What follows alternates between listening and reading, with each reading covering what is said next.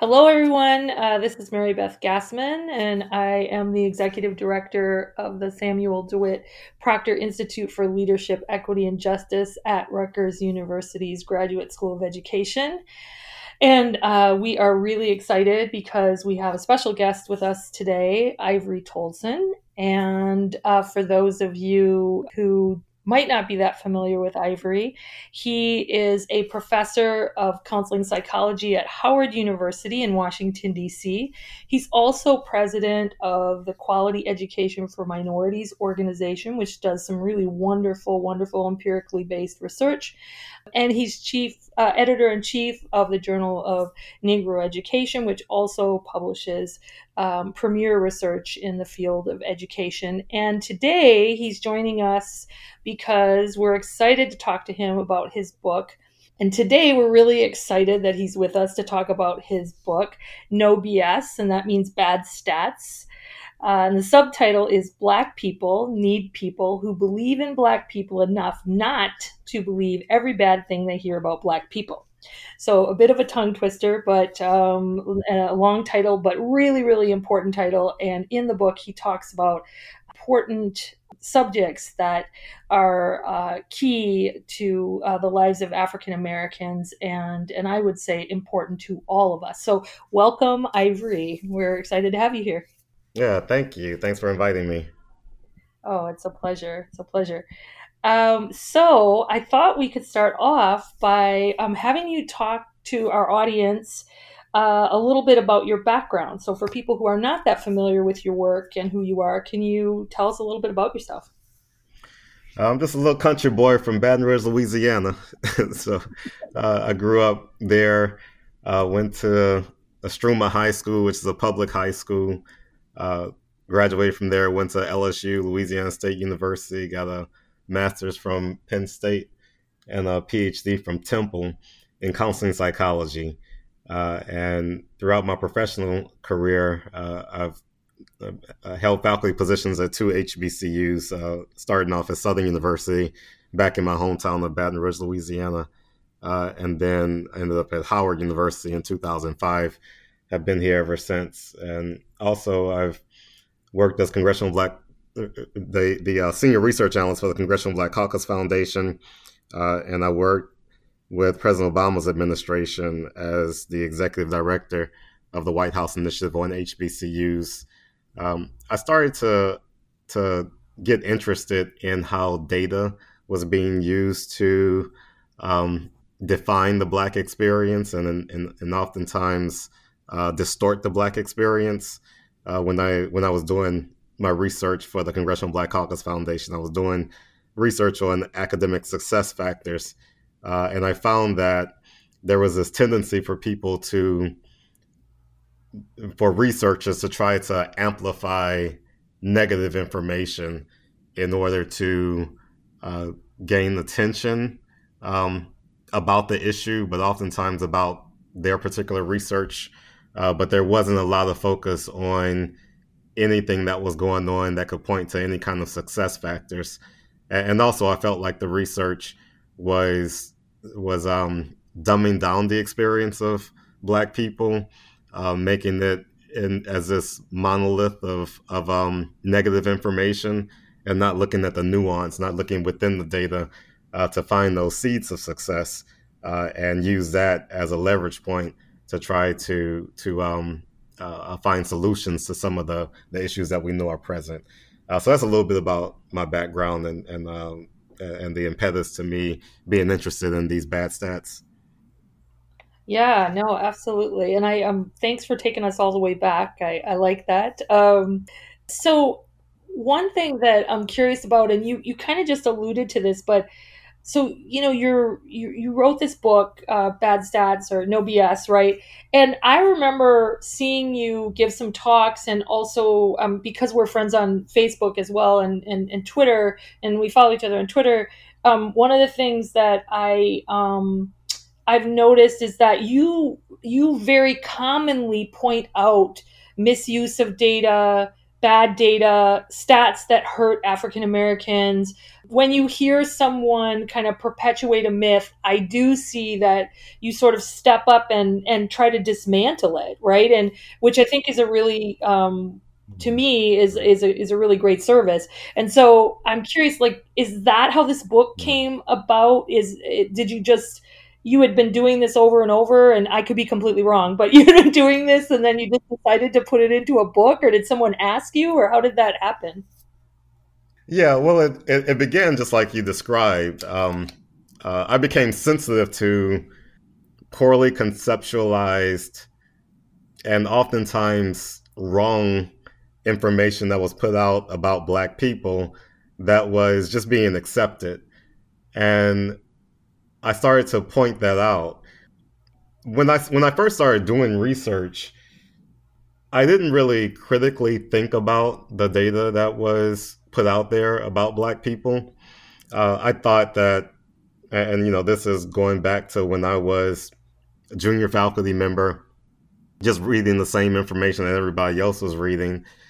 I figured if the New York Times or the Washington Post printed it, uh, it must have been rooted in some kind of fact.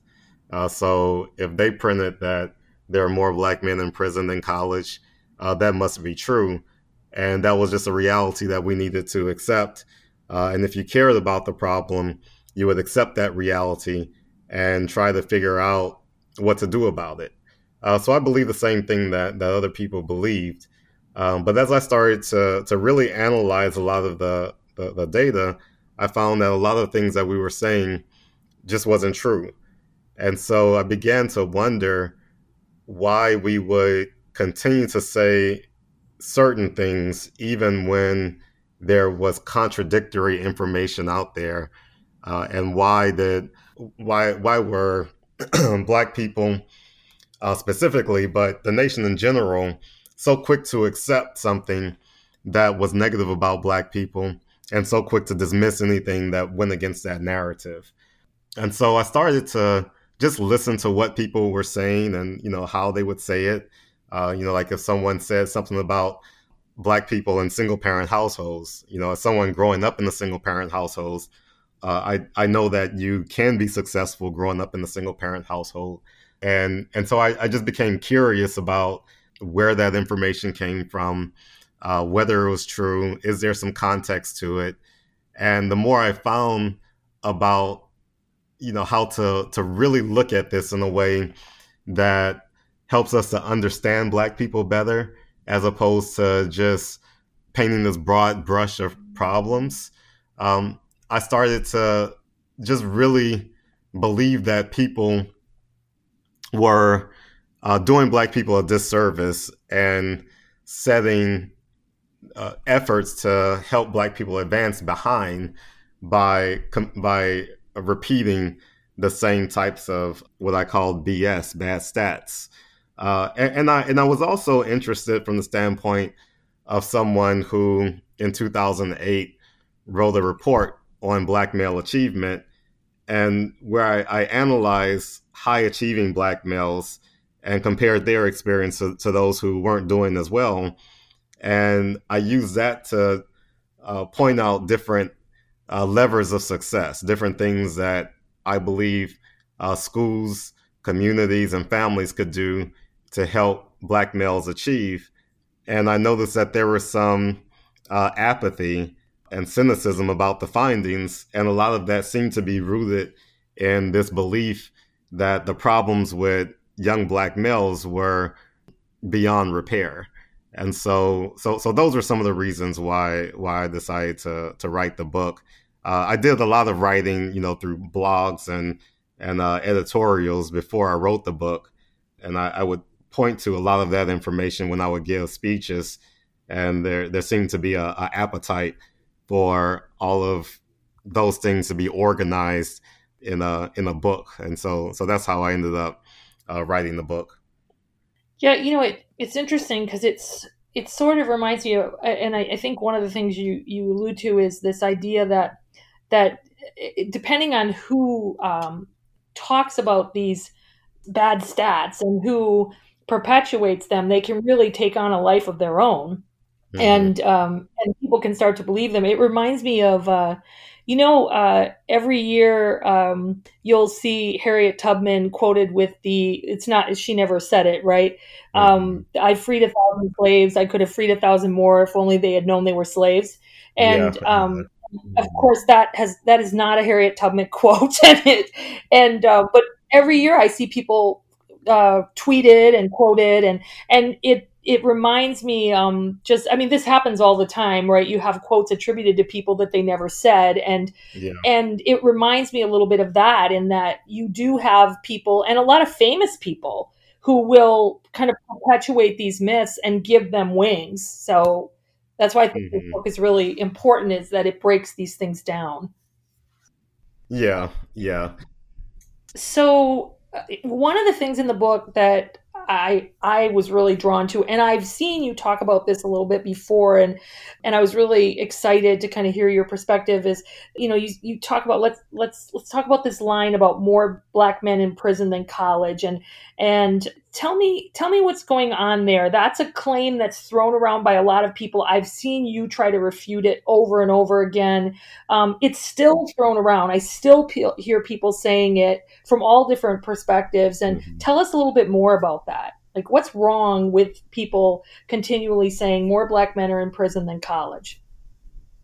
Um, well, the the biggest thing is that it's not true, right? Uh, so, um, and you know, I, I think that you know, there, there's been enough information out there, you know, including my own, uh, that has refuted it, especially at this point, mm. uh, where the rely the reliability of the data that we can use is is to the point where we can uh, say with with a lot of confidence that there are hundreds of thousands of more black men in in college than than prison, but there there's a lot of people out there that that believed that saying it would help to amplify the issue and get more resources to black people and i think that's what um, mm. a lot of people who were pro-social advocates uh, they weren't happy about uh, about people debunking that myth and, and, and me specifically debunking the myth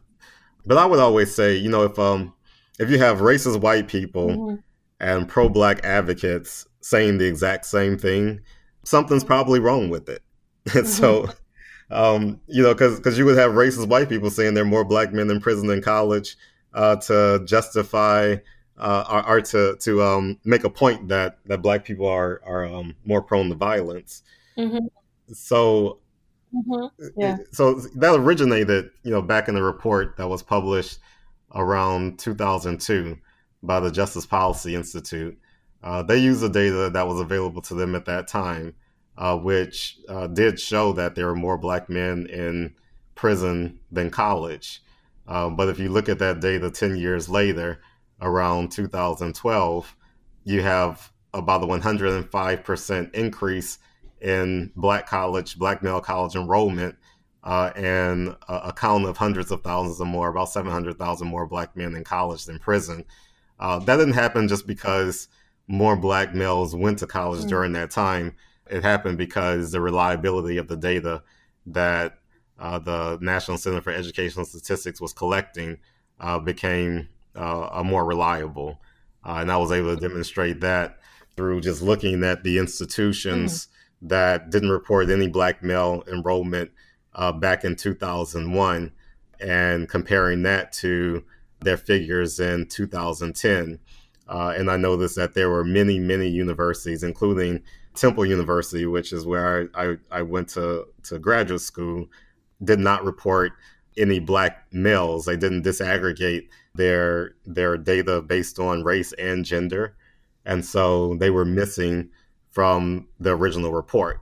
Uh, I was at Temple at the time, so I would have been a black man in college that they would have counted if they had reliable data, mm. uh, but they didn't. Uh, so so so that's the that's the reason why why that myth started. Uh, the the original report was looking at state expenditures on higher education versus incarceration. So the so the report made some good points, but unfortunately, the only thing that people seem to take away from the report is that there are more black men in prison than college. Uh, and I think it's telling that a report that could have easily led to the line states overexpending or overspending on incarceration and underspending on higher education, that could have easily been the takeaway from that report. But instead, it became the line there are more black men imprisoned in college. Uh, and the authors of that report uh, seem to be reluctant to admit that they were wrong. Uh, they finally did admit that the numbers look a lot different today than they did when they wrote the report, but they they they, they have not conceded that when they wrote the report, there was actually more black men in, in college than than than prison. But you know, the the other question is, you know, why should we care? You know, we should care because it made us equate black men in prison mm-hmm. with black men in college when we have two distinct groups of African Americans that require certain support and certain types of social advocacy. So you have black males who are at risk of going into the criminal justice system, and you have black men who have the potential to go to college. They need two different things, and neither one of their needs are being adequately met by the systems that we have placed in the United States right now. But what that line did was it made people believe that if we looked at issues of incarceration, we were kind of de facto also looking at issues of college enrollment, which couldn't be further from the truth. So we ended up really neglecting the needs of millions of young black males who were going into schools that didn't have AP classes, uh, that had undernourishment in terms of their their um, academics, that didn't have proper college advisement, uh, that had high uh, counselor to student and teacher to student ratio. Uh, so you had um, you had all of these different issues uh, that we were ignoring because we had this laser focus on uh, only black males who were at risk of going into the criminal justice system. It made us generalize black men in a way that caused us to ignore all of the problems that are associated with this society that's holding black males back. Yeah, thank you. Thank you for um, elaborating as well. I, I think I think that's so important. I mean, I think sometimes what happens when people produce reports they they don't really think about all the ramifications of how the material can be used and and also at, at some point if it is misused I, I do think it's important that you step up and, and talk about that so i um, thank you i really appreciate that explanation um, so I definitely didn't want to have you on the podcast without talking about historically black colleges or HBCUs uh, because you have been um, so active and you really are a, a, national voice with regard to HBCUs in overall, but also research. And, and I think that that's really important. And so I, I'm, I'm curious and uh, as to what are some bad stats that relate to HBCUs and how do they get used, quite frankly, to hurt HBCUs? Yeah, that's a good question. Uh, so I always say that the way that we talk about HBCUs is very similar to the way that we talk about Black people in general. Uh, and and so mm-hmm. uh, there's this tendency to compare Black people with white people, and you know ignore the diversity that exists between both groups of people. And we do the same thing with HBCUs. We'll lump HBCUs into this one category and PWIs in the other category. And uh, unfortunately, all the PWIs uh, in people's mind look like Harvard University or Rutgers uh, or Penn State. Uh, uh, they don't look like uh, Nicholls State University or York's College or you know anything like that. Yeah, but, yeah. but there's a lot of diversity among predominantly white institutions, just like there's a lot of diversity among predominantly black institutions. Uh, but we do the opposite when it comes to predominantly black institutions. Uh, we we look at a, a HBCU, uh, and if they have trouble with uh, accreditation, if they get a, a, they are on probation when it comes to accreditation, uh, we tend to make that representative of the entire group. So the, the the the first myth on a broad level is that HBCUs are always in trouble. uh, and that um, that that there's persistent issues with underfunding, under enrollment, mismanagement, and any other thing that you might you know consider as indicative of an institution that has problems.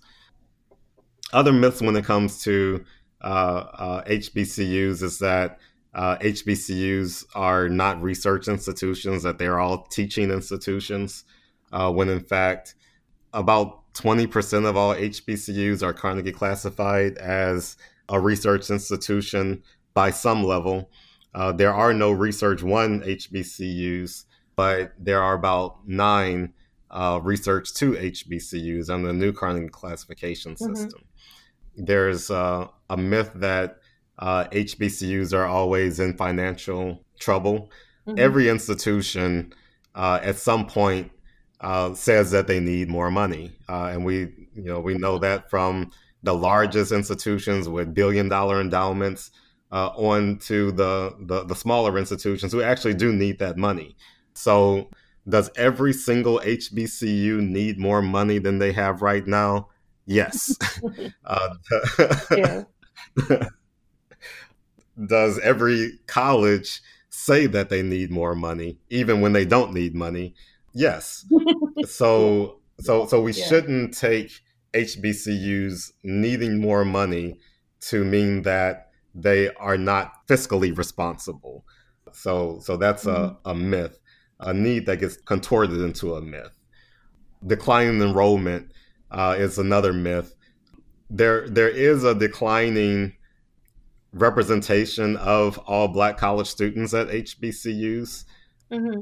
A generation ago, you had a higher percentage of the black college population at HBCUs, but a generation ago, uh, we also had uh, uh, less black students at HBCUs mm-hmm. if we mm-hmm. looked at all of them combined. Uh, are there some HBCUs with declining enrollments? Yes.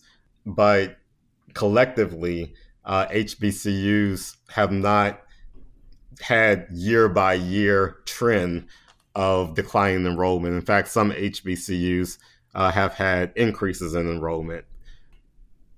Another myth is that HBCUs are are all open enrollment institutions, are are mostly open enrollment institutions, are institutions that that uh, are not very selective.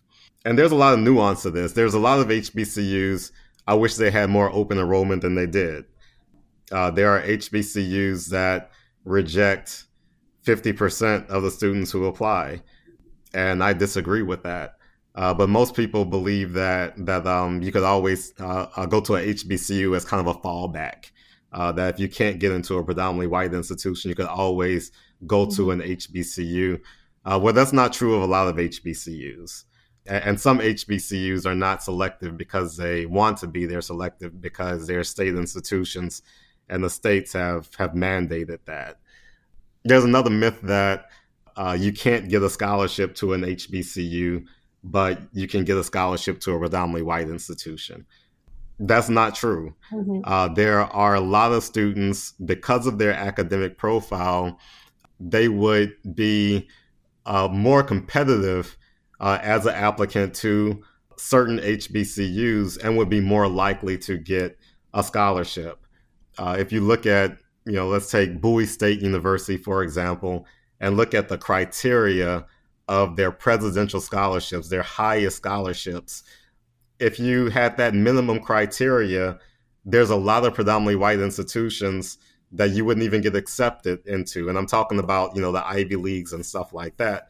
Uh, so in that case, um, a student uh, would not be able to get a, a scholarship to uh, a Yale University, but would be able to get a, a scholarship to a Bowie State. Uh, so it, it's not about HBCU versus predominantly white in terms of whether or not you get a scholarship or not. It's really about comparing your academic mm-hmm. profile to the, the the general population of the students that apply there and looking at what their scholarships require. A lot of times you'll be surprised at the the type of grades and, and ACT, SAT scores that you need to get a scholarship at some of the HBCUs. A lot of times it's it's um, puts you in a very competitive position. Uh, so these are just you know a few of the the myths that, that I've come across. Um, can can I ask you about a myth that I I think this is a myth, and you can tell me if I'm wrong. Okay, so mm-hmm. um, with regard to HBCUs, and this one frustrates me um, yeah. because I I truly believe it's myth. Yeah. Um, I have people ask me all the time, and I even recently saw I think it was an article in the New York Times by somebody who I like, but um, that was you know couched in this HBCUs are rapidly closing. So many of them have closed. And yeah. I looked back and I think that's inaccurate. I mean, there's no evidence that says that so many of them have closed. And am I am I wrong? Is- no, no, you're not wrong at all. And and um you know, the the the mere fact that Morris Brown College closed I think at least 15 years ago now Mm-hmm. And we're still using that as the example of HBCUs being in trouble. Right, and it's not even closed. It's been it's been alive, right? right. Yeah, yeah and it's still yeah, and it's yeah, it, it's it's still open. Uh, but they lost they, they lost their they lost their accreditation. Yeah. But in 15 years, you don't have any other examples besides Morris Brown. So it, it's it, it is this um you know this notion we we HBCUs aren't closing. Yeah, uh, there are some institutions that that that need help. They need support. Uh, we did lose a HBCU um, last year. Uh, yeah, uh, Selma. Um, and and so so so sometimes this happens. Um, there, you know, across the nation, there are a number of, of institutions of higher education. Uh, a lot of them are supported by organizations and churches that don't have the same capital that they had once before, mm-hmm. uh, and they, they they they're unable to continue to support it, and and they close. So so closures of, of universities is is a you know it's a part of life, is a part of the system, um, yeah. but there's no evidence that uh, there's a higher closure rate at HBCUs than than the than higher education in general. Yeah, that that's what I think too, and I just I get so frustrated explaining that to people, and and I, I you know I I've I've heard people say things like, oh, you know, within ten years. 40% of uh, HBCUs are going to close. And my response is always, How do you know yeah. that? Like, where, where, where are you getting the data on that? So, um, so uh, another thing in the book that I thought was really interesting, and I guess for me personally, it's interesting because I've read all of the uh, quote acting white literature, mm-hmm. and you know, I had um, looked back at that uh, literature when I I think maybe when I was in grad school or a new faculty member. And, um, you know, for a while, that literature uh, got um, was really interrogated. But I have noticed that it's sort of come, you know, that idea of uh, the idea of acting white and the myths around African Americans have sort of reared their head again. And so I'm wondering if you can expound upon that idea maybe tell people what it is in case they don't know and then also like how does it play out what are the myths around it and what is what does the data really tell us yeah um well that notion uh, was popularized by the work of, of uh, Dr. John Ogbu, uh, who did research, I think it was the 80s, uh, where he did some ethnographic mm-hmm. studies.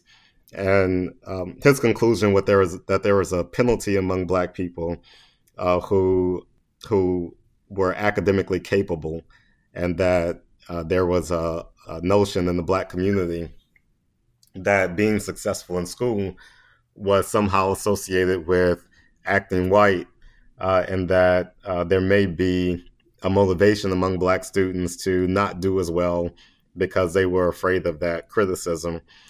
There was a lot of problems with Dr. Ogbu's work, which I won't go into very deeply right now. Uh, no research is perfect. I, I believe that mm. his his research and the interviews that he did with students uh, did help us to uh, have a window into their experiences. Um, but there has been uh, lots and lots of, of uh, studies that's been conducted since he did that that that, that show far more nuance And I think the the general consensus in the literature right now is that there's no empirical evidence that black people or black students will purposefully underachieve. I think where a lot of people get confused is that the notion of acting white uh, is a real notion. It just has nothing to do with how smart you are. So it has it has to do with things like um, how you dress, how you talk, and, and you can dress in ways that isn't necessarily associated with a smart person. We're not talking about uh, a suit and tie. You know, sometimes it may be a, a, a ACD T-shirt or something like that. The type of music you listen to. So acting white becomes a very superficial thing uh, and something that's that's that's kind of you know fun uh, way of you know playing the dozens uh, among black students. But people have taken that into saying that uh, black students are purposefully underachieving. There's no empirical evidence of that. There's empirical evidence among all races that the the smartest among you are not the most popular, uh, and so I call it a nerd bin. Uh, and there's some data sets I analyze and I describe them in in my book. But what what typically happens is the students who are doing the worst in schools are typically the least popular. So these are the students who are making D's and F's. They're usually the least popular. As their grades go up, their popularity goes up, but it peaks out around a B plus, A minus. And then after you get into the solid A, A plus stage, your popularity takes a bit of a hit. Hmm. Now, it, it, it, never goes all the way back down to where the FD students are. Mm-hmm. It goes more towards where your B minus C students are. Mm. So, so, so that's a trend that, that happens with every race. The, the ones that are doing good in school, but not the best, are the most popular. The ones who are doing the best in school mm. are less popular than the ones that are doing a notch lower than them but they're they're much more popular than the ones who are doing the worst. So among among black students, the least popular at the schools are the ones who are making the F's and D's. And, and that's true of other races too. So you're really really smart. Now, were you popular in school? yeah, I was popular. Uh, you know, I didn't um I didn't fit into the uh the the super smart. Oh, okay. Uh, oh yeah. Okay, yeah. okay. okay. that was a nice save. Okay. yeah, that's uh, that's funny.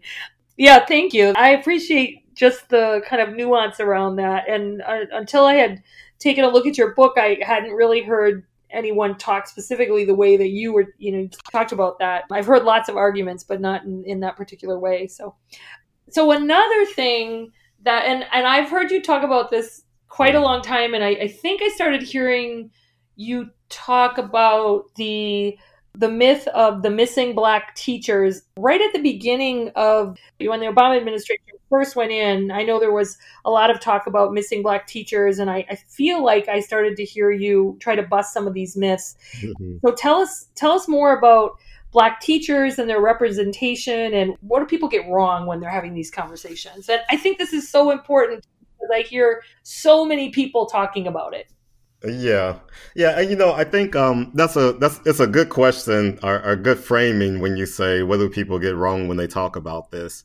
Uh, because i think people's unwillingness to look deeper into an issue because they think they already have it figured out is the problem.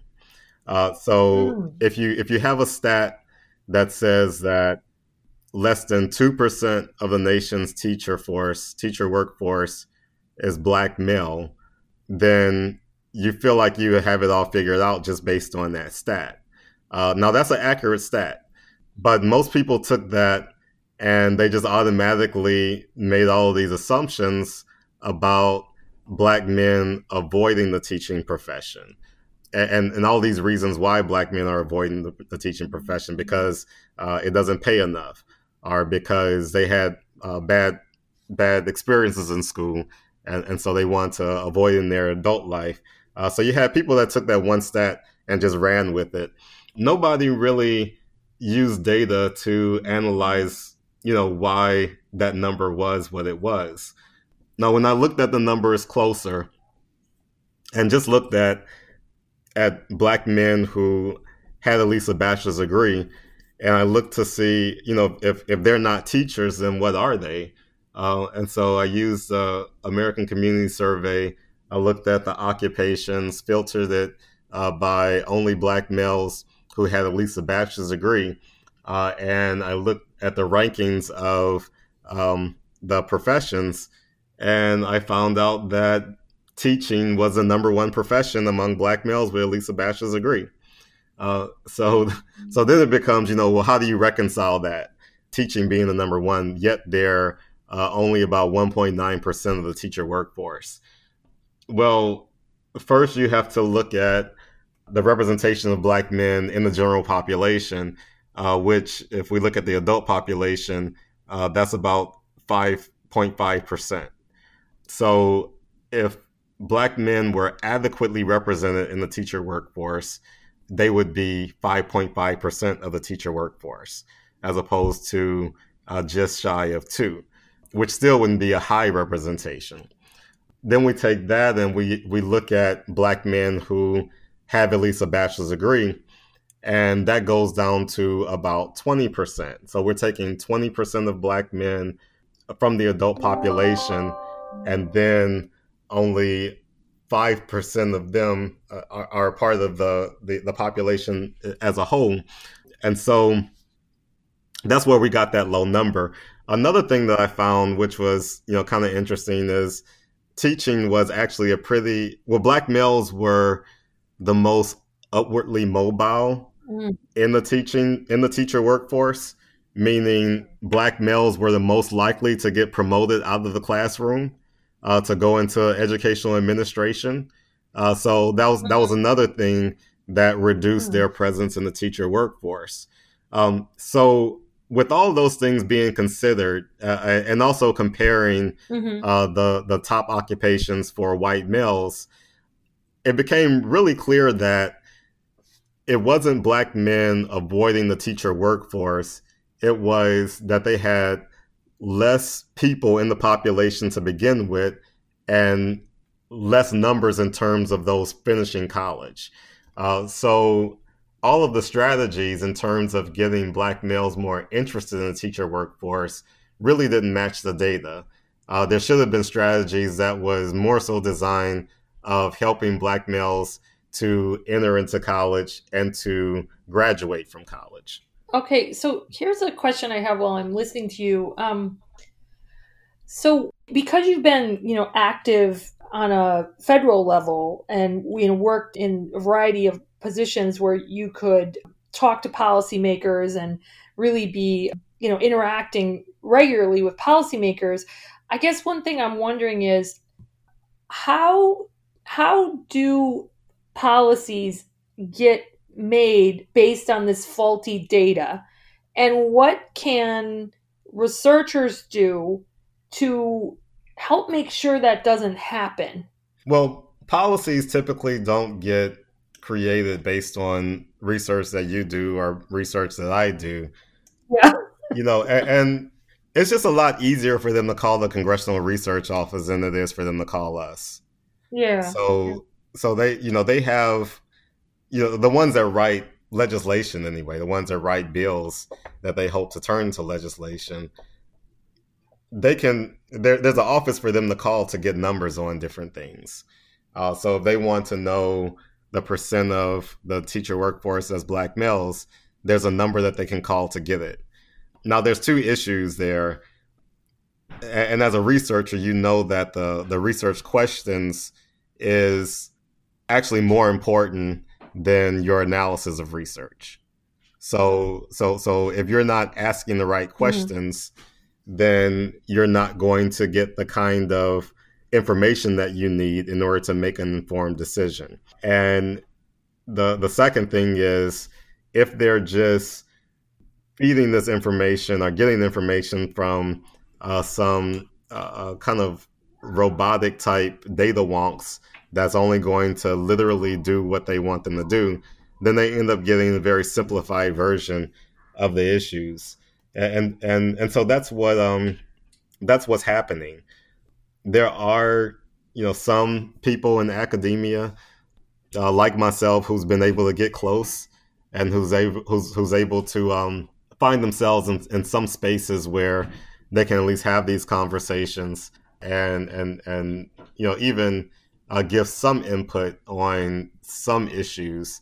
Um, but if we don't do it systematically, you know, if we don't change the culture of Congress to where they value the best research, and, if researchers at institutions where they've found a very comfortable place uh, don't venture out into spaces where you know they don't feel as important. You know you have people in academia who are very very important at the conferences and in the ivory tower uh, but if they go to the halls of congress they're literally looked at like anybody else you know a, a, a preacher is probably more important to them than than you as an academic.